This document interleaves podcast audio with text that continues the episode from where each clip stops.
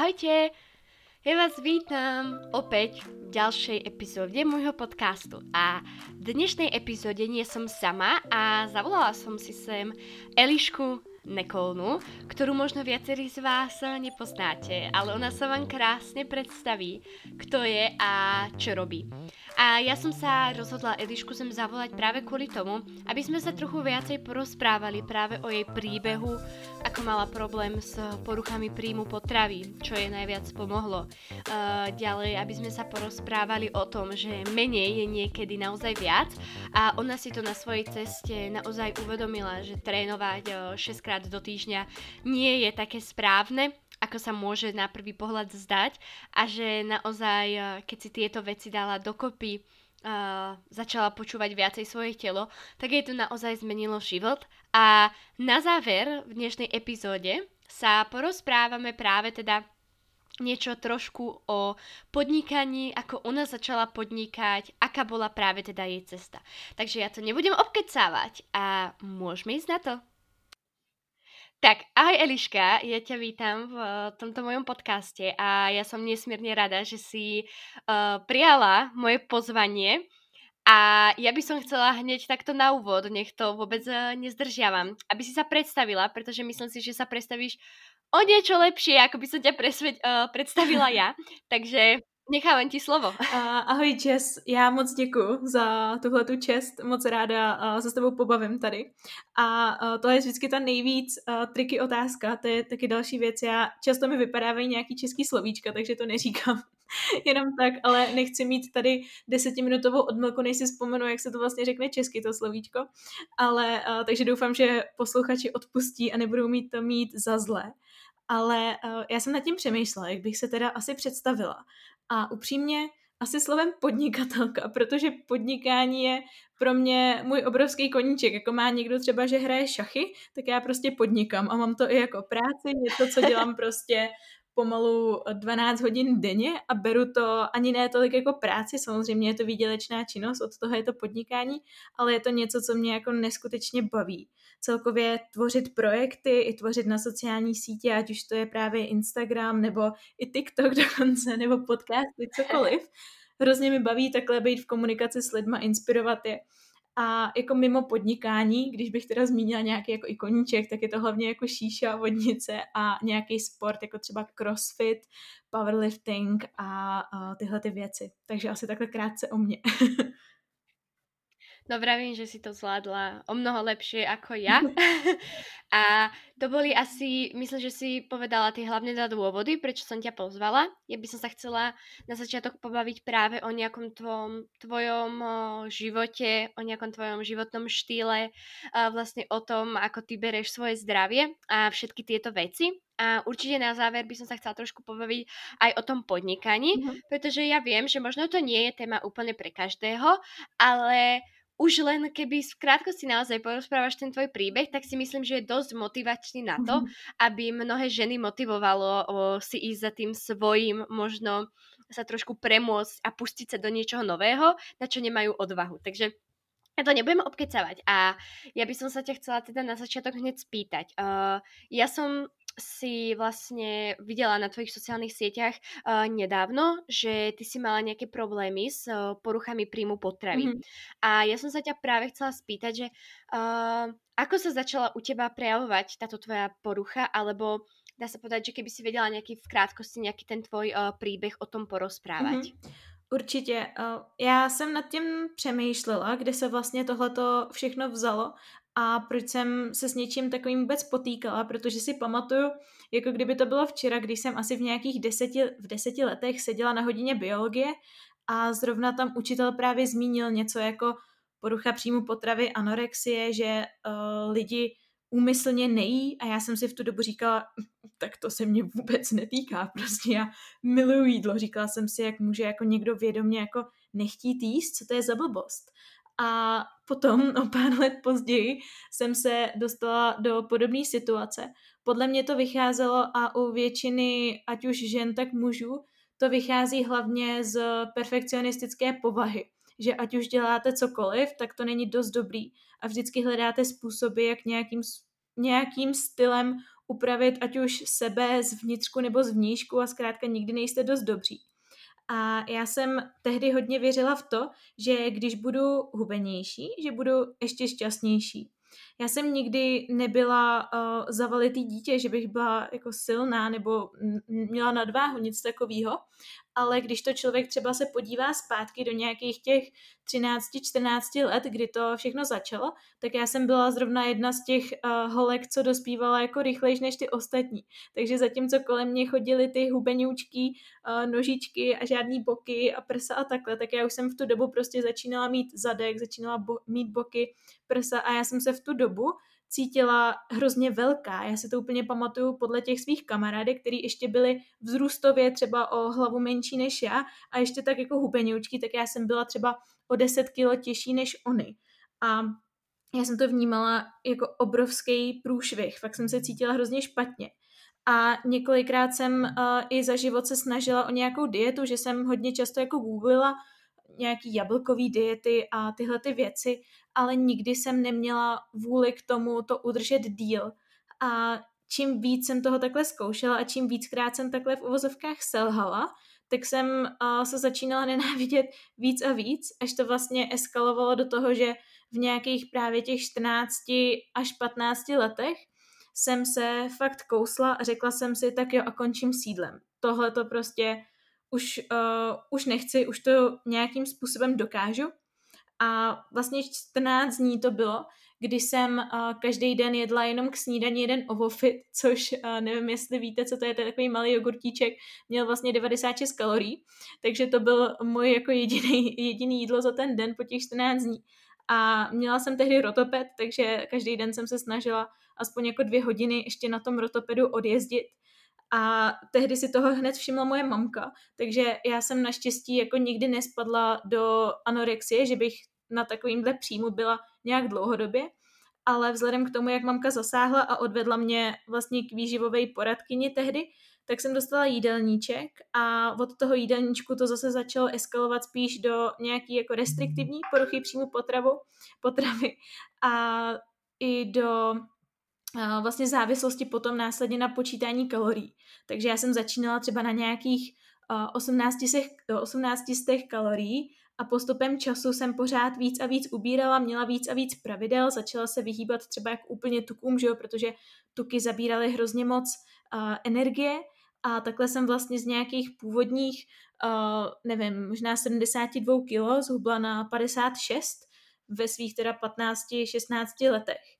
A samozřejmě, že to sebou neslo určitý problémy přes rok a rok. Rok jsem neměla menstruaci, brutálně mi vypadaly vlasy, já jsem vždycky byla ta holka, která měla tu nejbujnější hřívu v okolí a i teď v současnosti, bohužel, jako moje vlasy jsou sice dlouhý, ale už to nepřipomíná zdaleka tu bujnou hřívu, jakou jsem mívala před tou poruchou příjmu potravy. A takhle to pořád nějak jako eskalovalo, až jsem si prostě řekla, že už jako asi stačilo.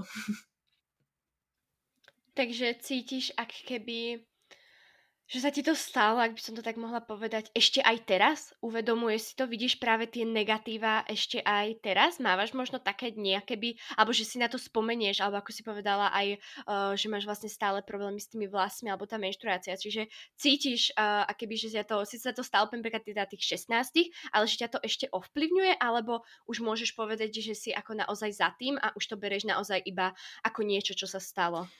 Hele, kdyby jsi se mi třeba zeptala před rokem, tak bych ti řekla, že už je to jako dávno za mnou, že už se mě to nějak netýká, ale bohužel pravda je taková, že jsem měla několik relapsů, neboli několik takových nájezdů, že se trošičku zase začaly projevovat ty staré myšlenky a já nevím, ale jak to třeba vnímám já, tak já si myslím, že člověk, který si někdy v životě prošel poruchou příjmu potravy, tak nikdy nebude úplně vyléčený. Třeba když to srovnám k alkoholikovi, tak člověk se určitě může vyléčit z alkoholismu, může se z něj stát abstinent, ale třeba jakmile by si několikrát za sebou dal panáka, tak je dost velká pravděpodobnost, že do toho spadne znova.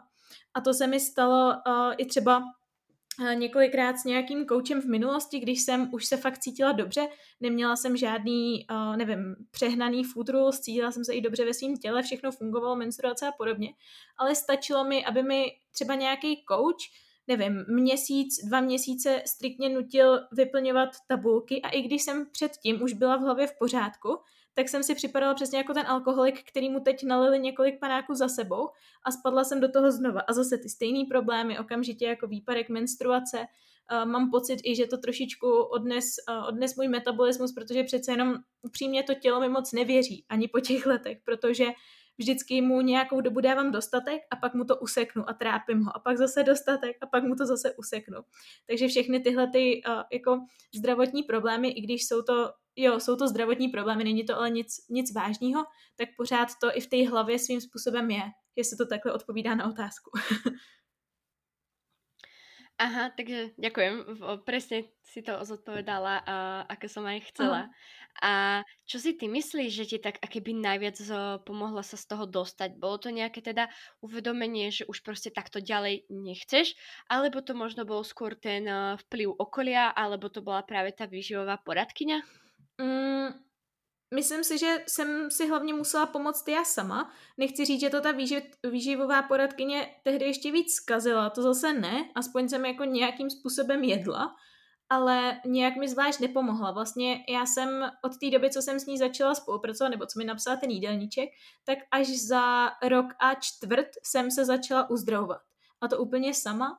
A ten prvotní impuls byl, když jsem objevila fórum na internetu právě lidí, co se léčili z poruchy příjmu potravy. Já už si přímo nepamatuju, jak se jmenovalo, ale bylo tam právě spousta holek, co psali svoje příběhy a nebo i symptomy, se kterými se třeba zrovna potýkají.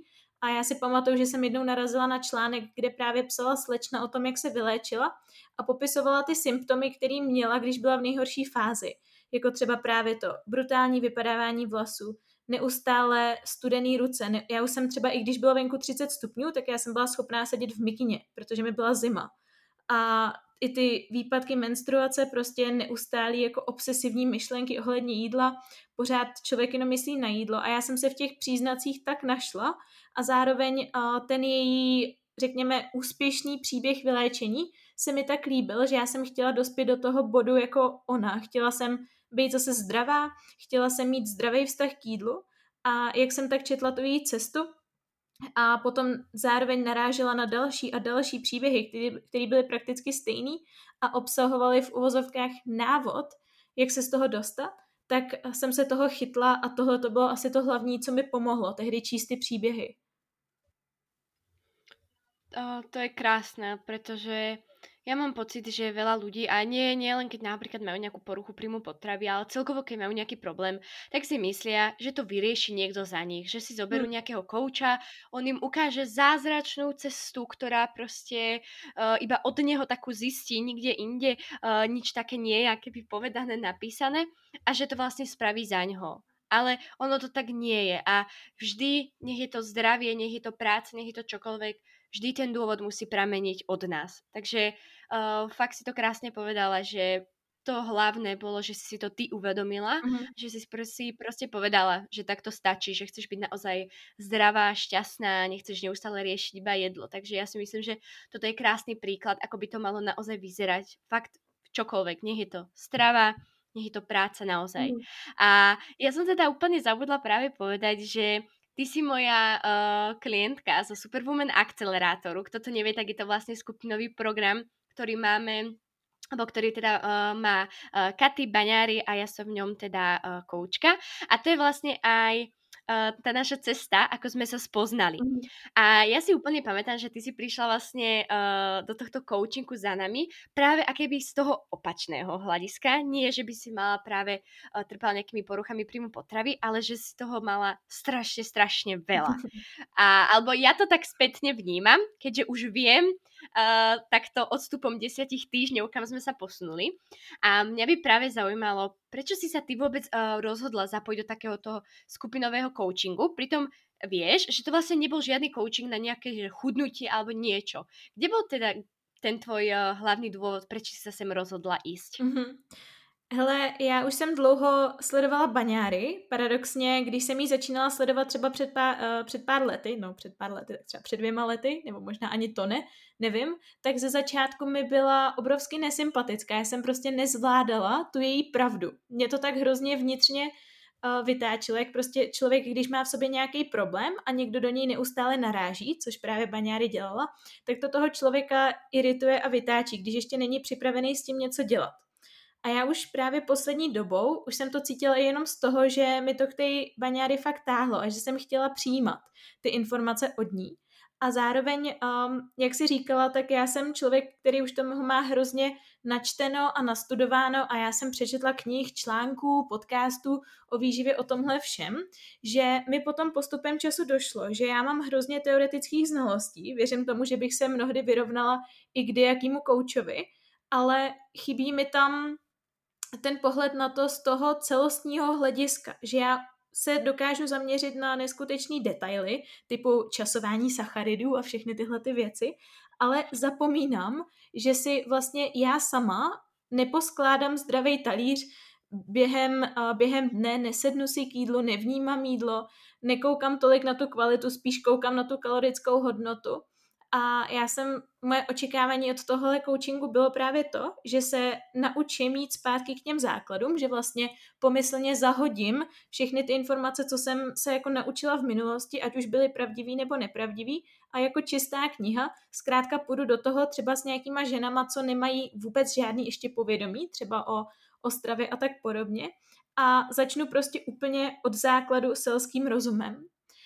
Takže to byl jako první motiv a druhý motiv byl ten můj neustálý boj s menstruací. Právě jak jsem říkala, jakmile jsem si to v těch 15 rozhodila, já to beru tak, že jsem se opravdu trefila do toho nejhoršího věku, kdy si můžete jako rozhodit menstruaci, a to právě v tom období, kdy se to všechno vyvíjí a zajíždí, a tím, jak jsem neměla tu menstruaci podle mě v tom nejdůležitějším, řekněme, životním období ve vývinu ženy, tak mě teď stačí fakt trošička, ať už třeba víc pohybu nebo víc stresu, míň jídla, cokoliv, tak v tu chvíli mi ta menstruace prostě jako stopne a zase mi ukáže, že něco nedělám správně. Jo, já si myslím, že spousta žen má v uvozovkách teď jestli je to výhoda nebo nevýhoda, že jim ta menstruace funguje, i když se k sobě chovají třeba hrozně. Ale já jsem zrovna ten typ člověka, který ho to hned upozorní. A i poslední dobou, právě než jsem se přidala do toho Superwoman Acceleratoru, tak jsem hodně zkoumala vůbec, co to znamená mužský a ženský princip. A já jsem zjistila, že jak podnikám a jedu hodně na výkon a na výsledky a workoholismus a každý den splňovat ty cíle, úplně kašlat na nějakou cykličnost, prostě ne, každý den na max, tak jsem zjistila, že já vlastně jedu obrovsky na tom mužským principu a nějak neumím přijímat to svoje ženství, neumím přijmout fakt, že žena potřebuje odpočívat víc než muž, že žena je cyklická a tak podobně, a tohle to jsem se v tom coachingu chtěla naučit a to taky splnilo moje očekávání. Presne, ako si povedala, že ten mužský a ženský princíp, tak ja to môžem potvrdiť, že ja som to u teba veľmi videla. Dúfam, že sa nenahneváš, že budem teraz taká úprimná. Ale naozaj, ty si prišla do toho coachingu práve s tým, a že si mala toho strašne veľa. Veľa si cvičila, mala si tie informácie, nevedela si ich viac menej tak aplikovať do tej praxe a proste bolo toho veľa. Bolo tam veľa stresu, bolo tam veľa proste toho pohybu a v tom jedle bol taký trošku chaos. A to bolo fakt toto je z hlavných dôvodov, prečo som ťa aj chcela zavolať, pretože ja si myslím, že to môže byť krásnym príkladom pre ženy, že naozaj všetko sa dá a niekedy možno treba trošičku zahodiť nejaké to ego, niečo v nás, čo kričí, že proste ale veľa sa hýbať, ja sa musím veľa hýbať, ja musím toto spraviť. A fakt postupne, jak sme sa za tých 10 týždňov sme teda komunikovali a posúvali sa, tak si nechala prehovoriť do duše a sama si zistila, že tak asi Eliška 5-krát do týždňa až 6-krát sa hýbať nie je OK. Chodiť neustále na pás alebo na bicykel asi taktiež nie je OK. Mať toľko veľa práce, že nevieš čo skôr, asi tiež nie je OK. A naozaj si dala na tie naše rady a strašne moc si sa posunula. A ja sa ťa chcem práve spýtať, kde vidíš ty ten najväčší posun, teda okrem tej cykličnosti, keď si vezmeš, kde si bola na začiatku toho coachingu a kde si vlastne teraz. Mm-hmm.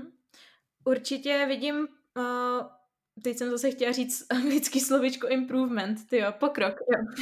Pokrok ve spoustě oblastech, ale třeba bych chtěla jenom dodat, jestli tohle třeba poslouchá slečna, která ať už přemýšlí nad tím, že si nechá pomoc od tebe, anebo právě v rámci nějakého takhle programu, tak pokud se rozhodne kdokoliv jít do nějakého coachingového programu, tak do toho musí jít s otevřenou hlavou. S tím, že asi určitě bude muset dělat věci, které nebude chtít dělat, kterými budou extrémně nekomfortní a bude si připadat, že dělá 1000 kroků zpátky a že jde úplně proti tomu vlastně, co chce.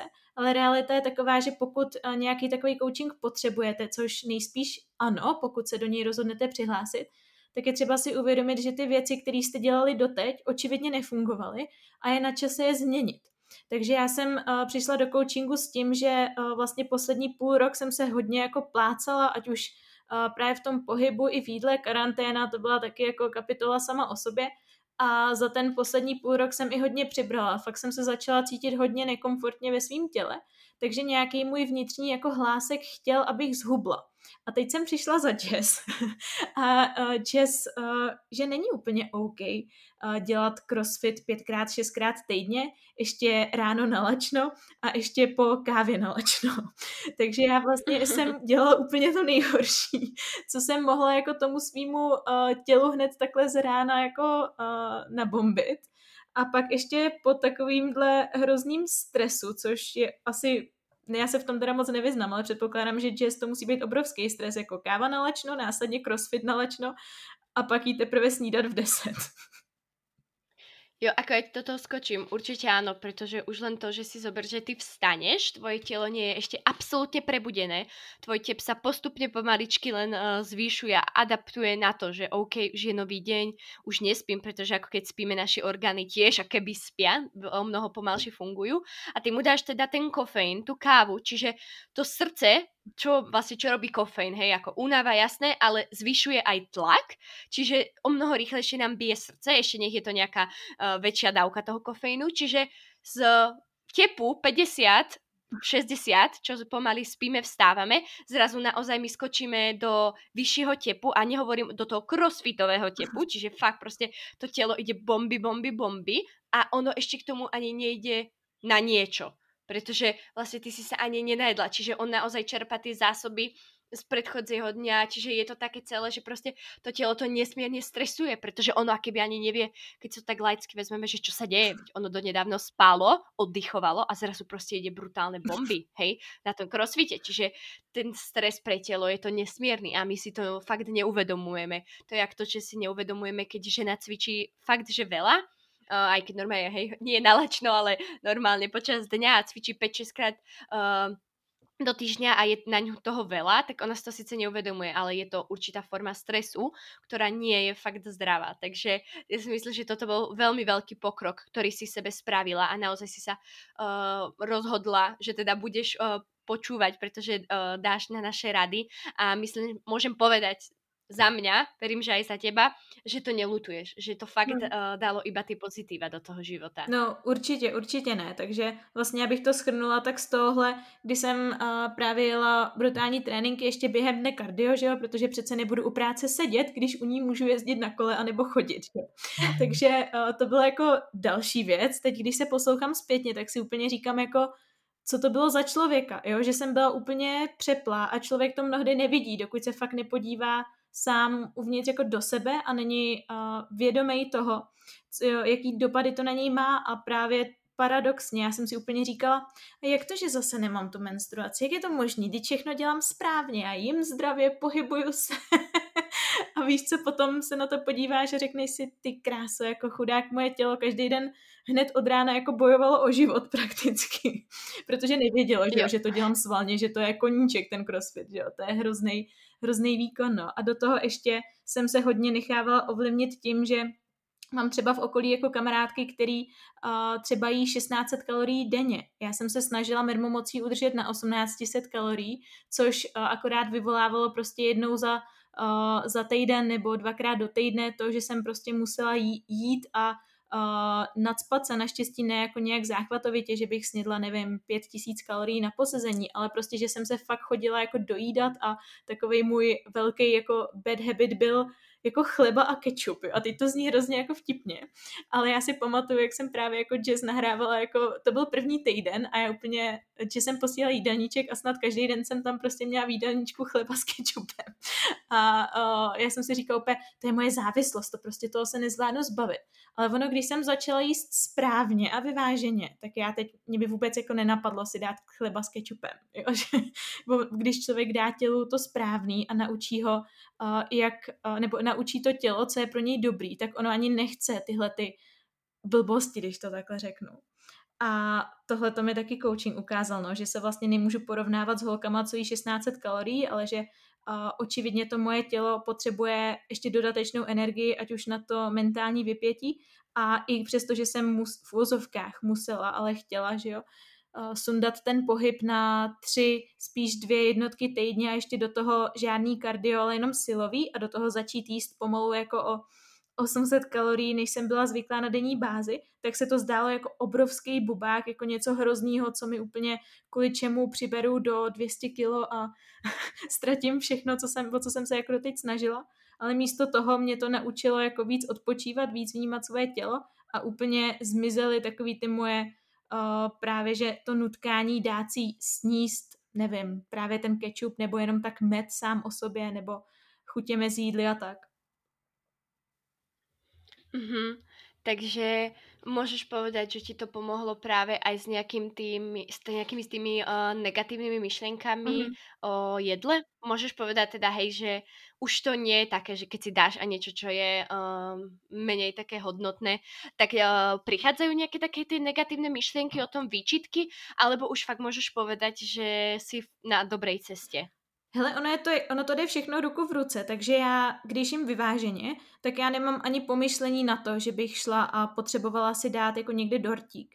Jo, samozřejmě jako já nejsem ten typ člověka, který se nechá ovlivnit ostatníma, že když ostatní mají dortík, tak já musím taky, i když fakt jako vnitřně nechci, ale když vím, že jsem nejedla správně a fakt jako na to tu chuť mám, tak si to dám, ale vím přesně, co zatím stálo. Jo, vím, že jsem ten den měla prostě nadbytečný stres, blbě jsem spala a to je ten důvod, proč to tělo chce tuhletu rychlou a ne zase tak plnohodnotnou energii. Takže v tu chvíli nemám výčitku z toho, že jsem si dala dort, ale spíš mám takovou v uvozovkách výčitku, nebo spíš ponaučení, že aha, tak proč chceš ten dort? Tak co si včera jako v uvozovkách udělala špatně? Aha, já jsem vlastně spala jenom 6 hodin, tak to je ono. Jo, dává to takhle trošku smysl. Jo, dává. A čo sa týka nejakého negatívneho vzťahu k sebe samej, ako sa ty vnímaš? Napríklad, keď sa pozrieš do zrkadla, napadajú ťa také práve tie negatívne slova na seba? Alebo naozaj sa bereš, že si na tej ceste, aby som to povedala, že in progress a neustále keby sa zlepšuješ a posúvaš? Mhm.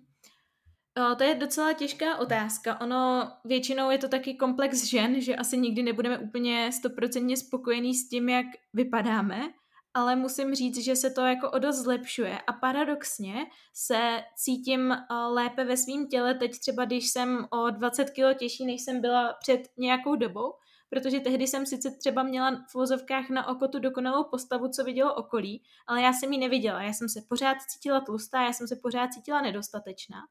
A teď, i přesto, že mám prostě, jakoby, když to vezmu jenom na ty kila, i přesto, že vážím jako víc, než jsem kdy v životě vážila, tak najednou ale dokážu ocenit to, že mám fakt takový ty ženský křivky, že mám zadek, že mám prsa, a paradoxně, když to řeknu takhle hodně jako upřímně, tak vidím, že se kolem mě kluci motají mnohem jako víc, že protože ono to není jenom, i když to zní jako klišé pro někoho, tak ono to fakt není jenom o tom vzhledu, ale ono je to o tom, co z nás vyzařuje. A já když se teď prostě hezky oblíknu, tak abych si cítila dobře, aby jsem, nevím, podtrhla prostě to, jak co mi sluší a podobně, tak naopak to okolí mi neustále chválí, jak poslední dobou zářím, jak mi to sluší, i přesto, že nemám takovou tu dokonalou instagramovou postavu.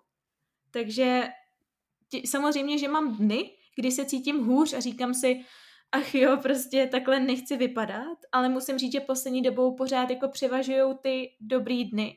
A nejvíc mi asi pomohlo prostě fakt uvědomění, za prvý teda práce se svojí hlavou a za druhý uvědomění, že my máme skutečně jenom jako jedno tělo a už jenom to, že ho máme, je neskutečný dar, a za který bychom měli být vděční a ne si pořád stěžujeme, ne si pořád stěžovat, že ježiš, a tady mám trošičku špiček a přibrala jsem 2 kila, protože na světě je spousta lidí, co třeba nemají nohy, nebo nemají ruku, nebo dokonce už nemůžou ani žít a my si stěžujeme na takovýhle blbosti a detaily, i když přesto máme úplně všechno. A co je nejdůležitější, je ta duše, co je uvnitř toho těla. A já i věřím na reinkarnaci, že prostě ta naše duše se na ten svět pořád dokola vrací. A já chci, aby jsem si v tomhletom životě, v tomhletom těle, co jsem teď dostala, toho odžila co nejvíc.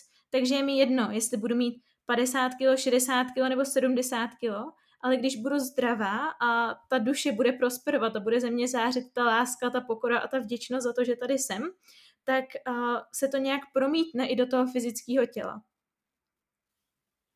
Eliška, to si povedala strašne krásne, naozaj. Úplne som sedela a počúvala a myslím si, že tieto slova, čo si práve povedala s viacerými, dúfam, že nechcem podať zatrasie, ale zarezonuje, pretože podal si to nádherne a pravdivo a ja môžem len a len potvrdiť, že tá energia, čo ide z nás žien, je o mnoho viacej ako to, ako vyzeráme. OK, jasné, každý povie, že nikto nechce byť pevný alebo mať nadváhu, ale ja stále budem tvrdiť, že keď sa niekto zdravo stravuje, hýbe, tak nikdy sa nedostane fakt, že do nejakej nadváhy alebo obezity. Stále akoby, ako ono tam to nepustí, pokiaľ má človek ten pohyb a tú zdravú stravu. Ale čo som chcela povedať je práve to, že ja som mám stále kamarátky, ale keď som mala takých 17-18, zachodili sme či už na nejaké diskotéky alebo von, tak ja som nikdy nechápala, že niektorým mojim kamarátkam, ktoré akoby im ani nejak nezaložalo na tom, že ak vyzerajú alebo čo si oblečú. Bolo im to akože jedno, čo je akože fajn, ja si myslím. Ale chalani sa okolo nich strašne točili a ja som to nikdy nechápala. Ale ja teraz spätne, keď sa na to pozriem, tak ja viem, že oni boli tak sebavedomé a proste z nich išla tá radosť toho života, čo zo mňa napríklad nešla. Ja som si zakladala na tom vonkajšku, aby som mala tehličky, aby som mala čo najkrajšie, som bola oblečená, namalovaná a neviem čo. A pritom teraz spätne viem, čo je naozaj dôležité, že tá energia je o mnoho dôležitejšia a ja si myslím, že to povie nie jedna žena. Takže za toto veľmi pekne ďakujem a ja by som sa teraz prehúpla ešte do tej druhej témy, čo som chcela. Tak ja som ťa osobne, no vlastne v online svete som ťa spoznala prostredníctvom podcastu ešte ďaleko predtým, ako si sa zapojila do coachingu a ja som práve narazila na tvoj podcast Eliška Nekolná a chcela som si hneď prvú epizódu a to bola práve, ako si sa stala finančne slobodná, alebo neviem presne, ako sa to volá, ale presne ty si rozprávala. Finančnej slobode, myslím. Jo, presne to. A ako si sa vlastne ty osamostatnila, dá sa povedať, išla na voľnú nohu. A to je niečo, čo by som chcela tiež trošičku prebrať, pretože ja si myslím, alebo z vlastnej osobnej skúsenosti môžem povedať, že aj niektoré moje kamarátky, ktoré brigádujú v, ja neviem, či už nejakých potravinách, alebo ako čašničky, tak hovoria mi, že proste im je to také blbé, že keď tam uvidia niekoho známeho a že oni ho obsluhujú, alebo proste mu niečo predávajú. A ja si myslím, že to vôbec nie je hanba, pretože skôr hanbiť sa môžu tí, čo pre seba nič nerobia, či už je to fakt akože, že nepracujú, alebo teda nechcú brigádovať, alebo tí, čo proste sa akoby proste nič nerobia pre to svoje telo alebo pre ten svoj život, aby sa zlepšovali. A ako začínali tá tvoja cesta? Pretože to som taktiež zabudla povedať, že ty vlastne vyučuješ angličtinu. A to je vlastne akoby začiatok tvojho podnikania. Môžeš tak skrátke povedať, kedy si začala podnikať, čo ťa k tomu viedlo a možno, či si tiež absolvovala nejaké také brigády? Určitě. Hele, oficiálně jsem začala podnikat v 17 letech a byla to úplná náhoda, jo? Že všechno se to tak nějak, celkově můj život, jak se snažím fakt vést tou intuicí a snažím se říkat na věci ano a když se mi něco líbí samozřejmě, tak mě to tak celý ten život vede, že já se každý rok jako otáčím zpátky a říkám si, tyjo, to je hustý, jak jsem se sem dostala, že bych to v životě nikdy jako neřekla.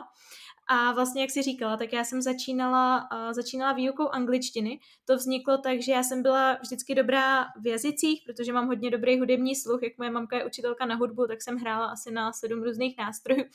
A hodně mi to pomohlo právě jako v začátcích. A už v nějakých jako 14 letech jsem si vlastně udělala první státnice z angličtiny zase úplnou náhodou. Já jsem ani nevěděla, že jsem se na ně přihlásila. Já jsem nevěděla, co to je, jaká to je úroveň. Nikdy předtím jsem se angličtinu nějak zvlášť jako neučila, jenom jsem koukala na seriály. A najednou jsem se ocitla jako ve skupině lidí, kde mě bylo 14 a jim tam bylo kolem třeba 28, 30. A šli jsme společně jako na ty státnice a já úplně jako ježiš, kde to jsem, prostě co tady dělám. A pak mi jako právě přišel ten certifikát, že jsem to zvládla. A v tu chvíli jsem si říkala, tyjo, wow, tak asi se té angličtině teda začnu věnovat.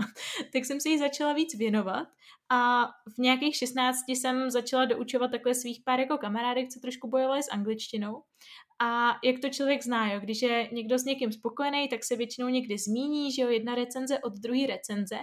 A já už vlastně po roce v nějakých právě těch 17 až 18 jsem měla jako obrovskou základnu studentů na to, abych se tím normálně uživila jako svoje hlavní povolání. Takže já v posledním ročníku střední, vlastně maturitním ročníku, tak jsem byla ve škole tak jednou, dvakrát týdně max, a to jenom na pár hodin.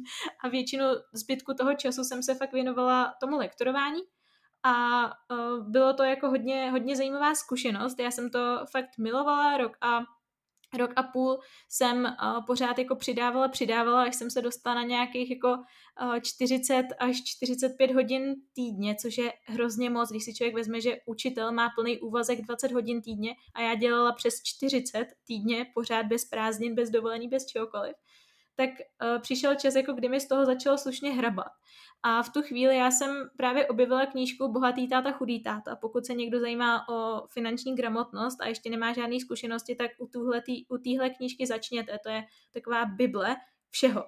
A já jsem si díky té knížce uvědomila, že vlastně živnostník není podnikatel. Já jsem to brala jako to samý a myslím si, že spousta lidí to tak má, ale ve skutečnosti živnostník je jenom takový převlečený zaměstnanec, protože když to srovnám, tak když jde zaměstnanec do práce a je tam od nějakých třeba těch 9 do 5, tak je placený jenom za ten čas, kdy v té práci sedí a pracuje. No a živnostník, já jako učitelka angličtiny, já jsem taky přece byla placená jenom za ten čas, kdy jsem byla fyzicky na té hodině angličtiny a učila ty lidi. Takže já jsem, protože čas je hodně cenný a nikdo z nás ho nemá víc než 24 hodin denně, to znamená, že tam je nějaký strop a tím pádem já jsem zjistila, že ten můj sen o finanční svobodě nikdy nenaplním jenom jako živnostník, protože já jsem se třeba sice dostala na nějakých 50 000 měsíčně, ale jako za jakou daň, že jsem pracovala a učila od rána do večera a neměla jsem vůbec žádný volný čas. Takže v tomhletom jako bodě já jsem si uvědomila, že musím začít dělat něco jinak. Ještě jsem nevěděla úplně co, do toho jsem věděla, že nějakým způsobem se chci naučit investovat a naučit se zacházet se svýma penězma, protože stejně jako u výživy já moc nevěřím v to, že je dobrý nápad prostě se vůbec o nic nezajímat a nechat jinýho člověka, ať vám to řídí. Ať už je to jídlo, nebo ať už jsou to finance. Prostě já chci mít ty znalosti a já chci v tom umět chodit sama. A já jsem tehdy kvůli tomu šla i na ekonomickou školu, kde jsem si právě myslela, že se jako naučím ty svoje finance zpracovat, ale bohužel jsem se tam nenaučila z praxe vůbec nic, a takže jsem nakonec šla samozřejmě jako svojí cestou a objevila jsem vlastně kurz, nebo dlouhodobý kurz, který neustále jim procházím, neustále se učím, vlastně jak zhodnocovat svoje peníze na finančních trzích. Takže já jsem začala takhle tradovat.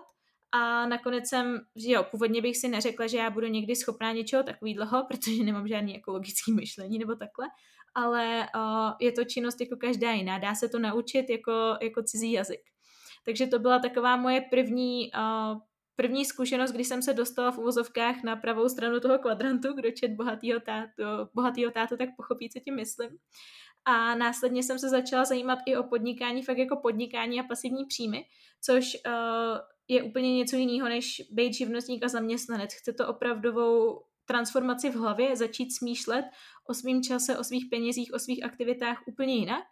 A začala jsem podnikat právě v rámci network marketingu a toho se vlastně držím tak nějak doteď. Takže mám vlastně, učím angličtinu jako živnostník v vozovkách pořád, ale následně jsem potom i založila výukový projekt, to jsem se taky naučila právě hlavně na základě zkušenosti už s podnikáním v tom síťovém marketingu, že nechci měnit svůj čas za peníze, takže ten projekt funguje tak, že já jsem vytvořila projekt pro samouky a já ho vytvořím ten projekt, jednou za měsíc, 3 hodiny ho tvořím a následně ten projekt už jede celý ten měsíc sám, takže já tam nemusím být aktivně přítomna na to, aby mi ten tok peněz chodil a vlastně na téhle bázi funguju.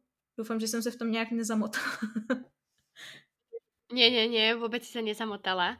A to je fakt krásně vidět, že žena, a dá sa povedať, že pomerne dosť mladá, vie byť taká ambiciózna a že naozaj ide si za tým svojím a chce v tom živote niečo dosiahnuť, chce mať viac ako len možno nejakú prácu. A to ja vôbec nehovorím, že byť zamestnanec je zle, absolútne nie. Pokiaľ vás to baví, tak je to na správnom mieste. Ale pokiaľ to niekoho nebaví a ja neviem, poviem príklad, pracuje ako kuchár, absolútne ho to nebaví a chcel by robiť, ja neviem, teraz poviem príklad výživu, tak naozaj by sa nemal báť a postupne možno do toho nejak dostať. Takže si myslím, že toto je fakt krásny príklad, že naozaj sa všetko dá a netreba sa toho báť. A ja som sa ešte chcela spýtať, aj si niekde brigádovala ako klasický brigádnik?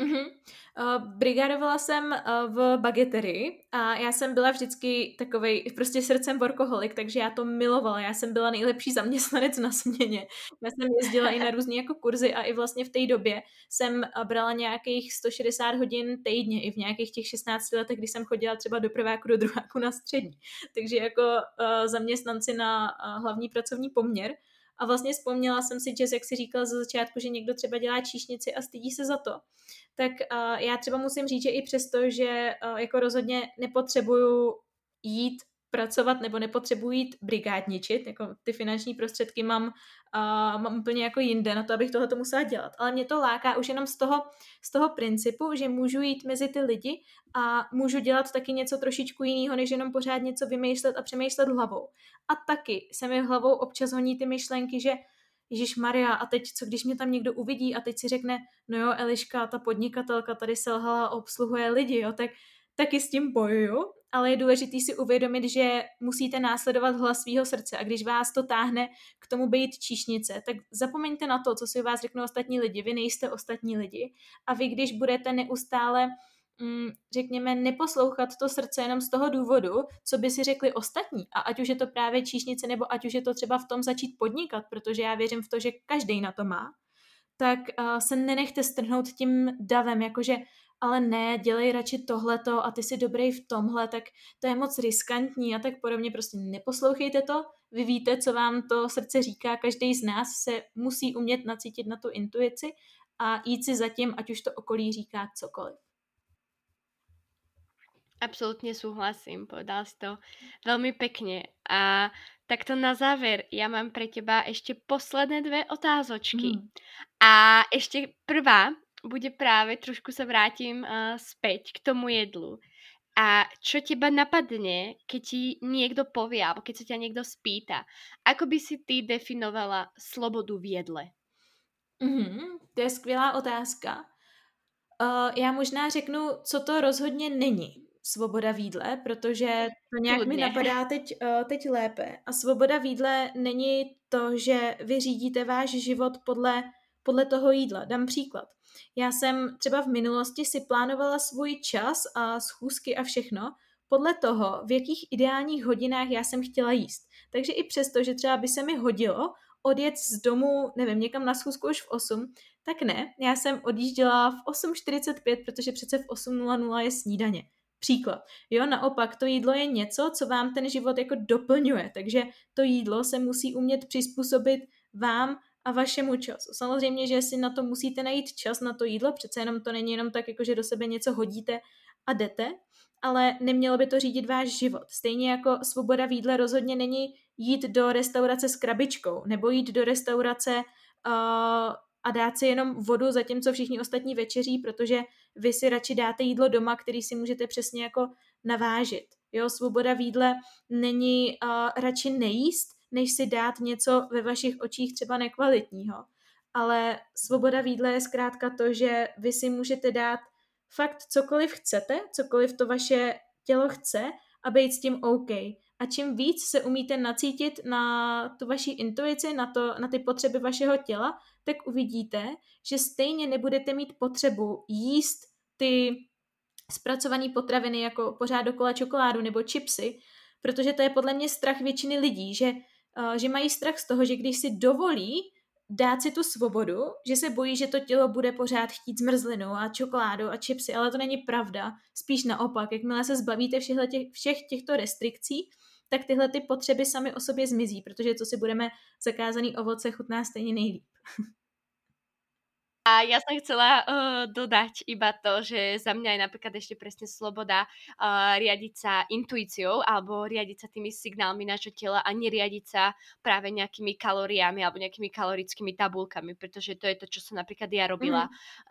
Mala som dojedené alebo teda mala som už vyplnené svoje tabulky, ale mala som ešte strašne chuť si niečo malé dať po večeri a už som bojovala práve s tým, dám si to, nedám, ale nemôžem, lebo zlyhám, lebo zjem viac, ako by hovoria moje kalorické tabulky, hej, alebo ako by mal môj denný príjem. A už som vtedy išla sama proti sebe, lebo napríklad mala som pred menštruáciou, čiže je jasné, že tam sa aj trošičku, o trochu, nie zase oveľa, ale zvyšuje sa tam trošku ten bazálny metabolizmus, takže je jasné, že tá žena si má takú tendenciu jesť o niečo viac. Nehovorím, že sa musí prejedať a jesť čokoládu a neviem čo, nie. Hovorím o to, že má trošku väčší apetít a je to proste tak. A išla som sama proti sebe, takže ja si myslím, že cieľom každého jedného by mala byť práve tá sloboda v jedle.